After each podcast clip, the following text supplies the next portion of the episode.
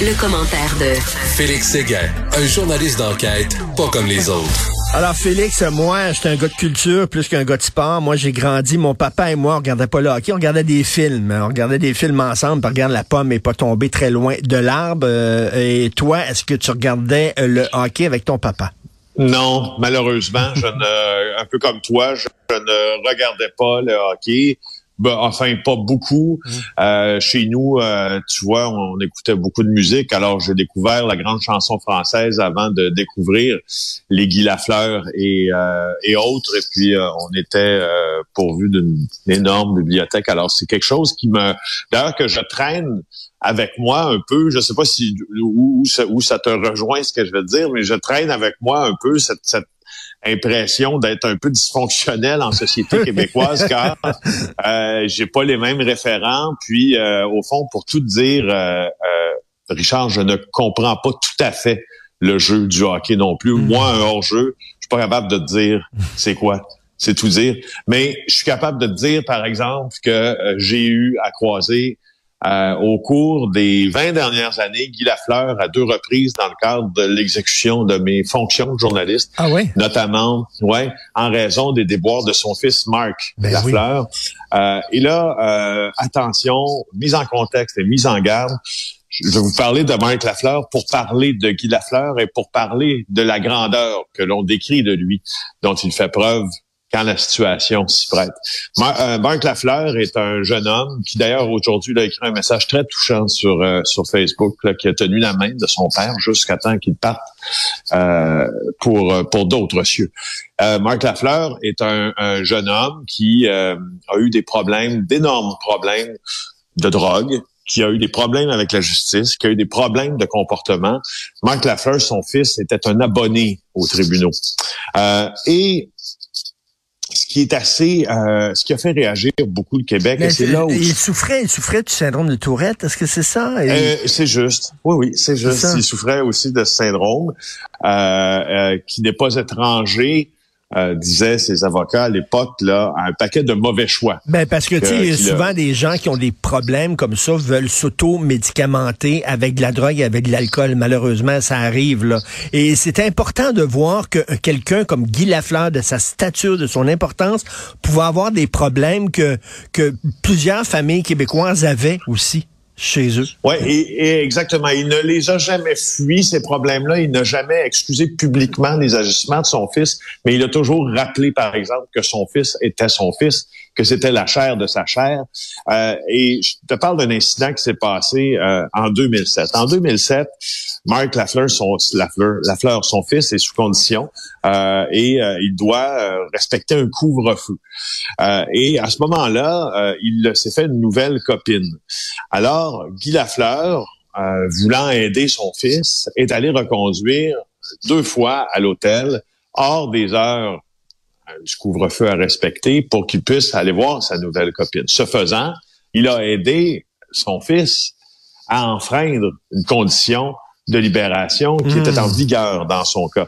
Ça, c'est arrivé le 19 septembre 2007. Alors, il a avoué au tribunal qu'il avait conduit son fils à l'hôtel. Ça s'est fait, ça a été avoué.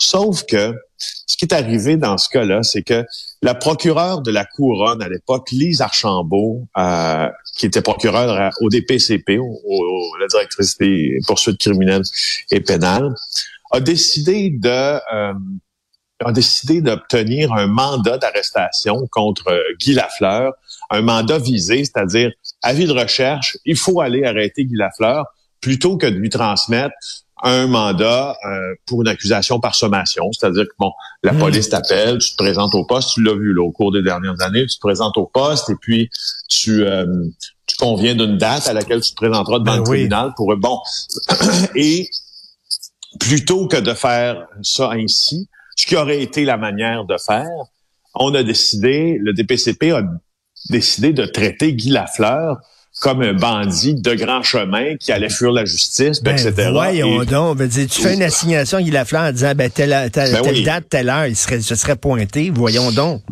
Exactement. Et là, je ne te dis pas, parce que moi j'avais couvert ça à l'époque, je ne te dis pas à quel point le paysage sportif, médiatique, judiciaire, politique avait d'une voix dénoncé les agissements de cette procureure-là en disant, mais voyons, je veux dire, c'est une des idoles de notre peuple et vous devez faire respecter la loi. Mais là, vous le traitez comme si c'était un de nos plus grands bandits, plutôt qu'une de nos plus grandes idoles.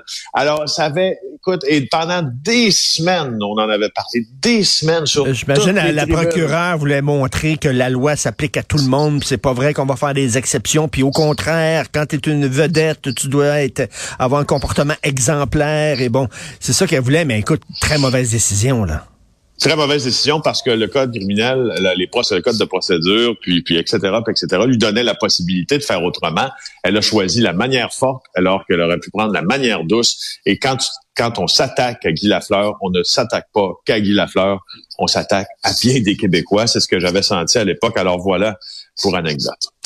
Écoute, oui, on a tous été touchés justement là, quand il parlait des problèmes de son fils, puis à un moment donné, ça revenait là, de façon ponctuelle. Là. On voyait son fils qui faisait les manchettes régulièrement. Donc, grand monsieur, tu disais hier que t'as grandi, toi, tu regardais pas le hockey avec ton père. Même chose pour moi, je regardais les films avec mon père. Mon père m'a amené voir Le Parrain quand c'est sorti en salle un petit peu plus tard. Et hier, j'ai amené mon fils voir Le Parrain parce que Le Parrain joue en salle pour le 50e anniversaire. Et j'ai amené mon fils de 14 ans. J'ai dit, viens, je me sentais, j'étais très, très, très ému. Quand les lumières sont fermées, la musique du Parrain a commencé, j'avais les larmes aux yeux en disant, mais mon père fait ça avec moi, puis je fais ça avec mon fils. Tu sais l'importance des traditions. Transmettre des choses, ça peut être là.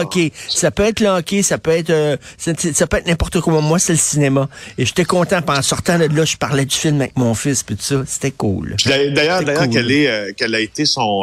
et j'aurais aimé être un petit oiseau pour voir les yeux un peu mouillés de Richard pendant la présentation, la projection du film. Mais quel a été... comment a-t-il réagi? Mais tu sais, c'est un gars de la génération des Marvels, tu sais, les films extrêmement montés comme des vidéoclips, tac, fait qu'il trouvait ça lent. Évidemment, les films des années 70, c'est très lent, mais il a beaucoup aimé, tu sais, mais il était gentil, il voulait pas me décevoir trop, là, j'ai senti. Il dit, c'est intéressant, c'est bien réalisé, papa, pis tout ça. Mais bon, tu sais, c'est pas son genre de cinéma, mais j'étais très content. Et sais-tu quoi, mon cher Félix? La salle était pleine. Pour vrai? Et ça m'a dit, wow! C'était au Quartier latin. Et moi, j'ai dit, on va être trois, Christy. La salle était pleine et les gens étaient contents. Voir des classiques, ça marche. Un petit message pour les propriétaires de salles de cinéma. De temps en temps, présenter des classiques sur grand écran. Les gens ont soif de ça aussi. Mais bref, c'est mon anecdote, mais c'est la tradition. C'est rien que de transmettre des choses.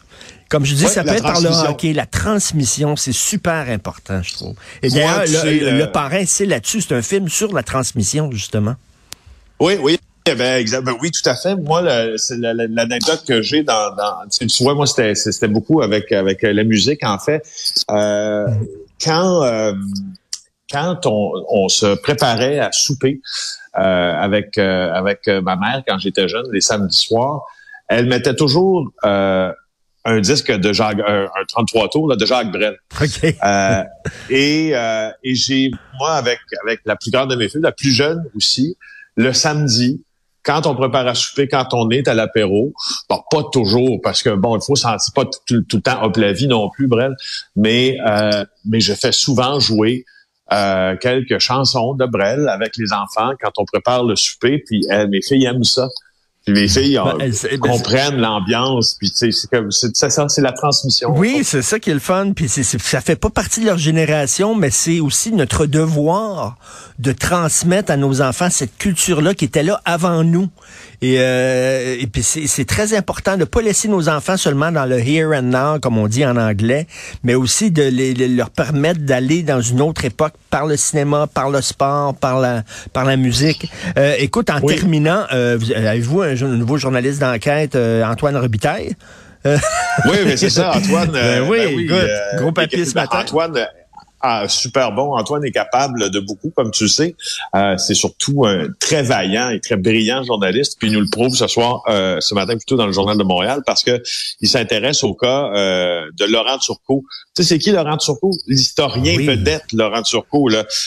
Il a des balados à la Société Radio-Canada, que moi d'ailleurs j'écoute assez régulièrement. Puis je trouve que c'est un gars qui nous fait voir. Enfin.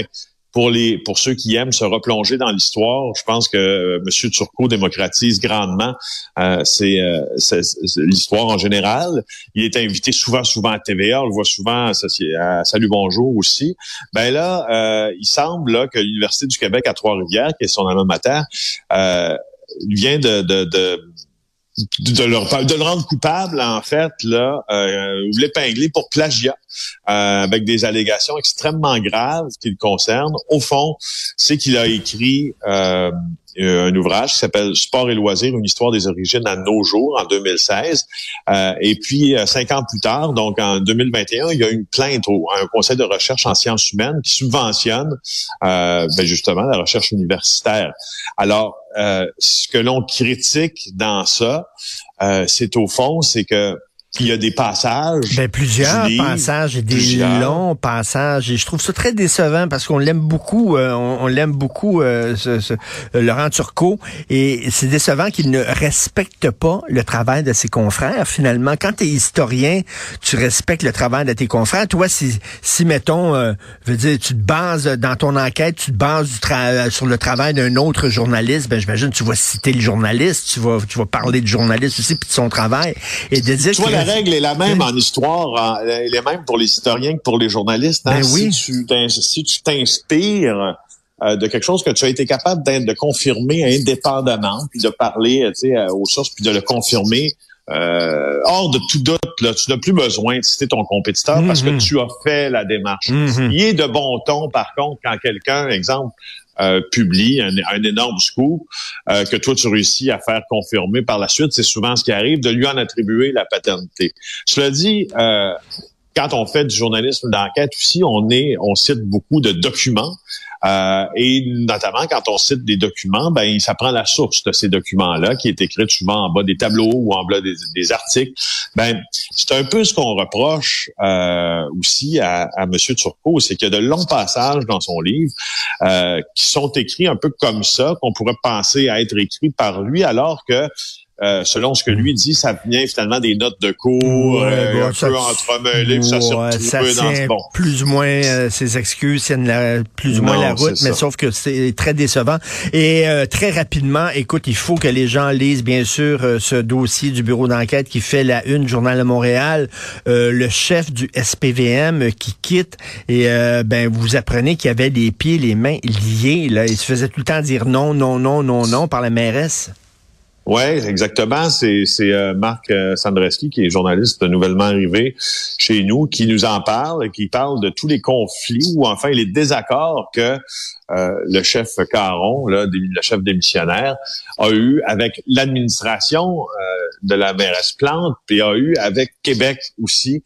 Et ça, à plusieurs reprises dans nos chroniques, je t'en avais parlé, ça, Richard, que Monsieur Caron, là, la relation n'était pas toujours très bonne entre lui et ceux qui voulaient faire une nouvelle police. Puis, il est arrivé, Monsieur Caron, dans un contexte extrêmement difficile, sans dire que, je veux pas dire qu'il est rétrograde, Sylvain Caron. Sauf que, on s'entend, il a l'âge qu'il a, il a la carrière qu'il a, il a une superbe carrière qu'il traîne derrière lui depuis des années. Sauf que c'est une carrière qu'il a commencée quand les questions de profilage, de désengagement, et etc., n'était pas très à la mode. Et il n'a jamais aimé beaucoup non plus parler de ces questions-là. Alors, il est tombé dans un drôle de moment, si tu veux. Et mon l'impression qui s'en dégage pour moi, c'est que justement, c'est un peu ce contexte historique, contemporain, aussi qui fait en sorte qu'il a eu plusieurs désaccords. Alors, un texte très intéressant. Et toi qui aimes la musique, on se laisse sur cette toune-là. En 1979, Guy Lafleur avait sorti un album où il donnait des conseils de hockey sur de la musique disco. Salut Félix, bon week-end. Bye.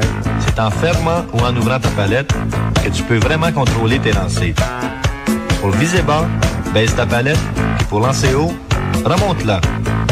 N'oublie pas que tes lancers du revers sont toujours plus difficiles à cause de la courbure du bâton.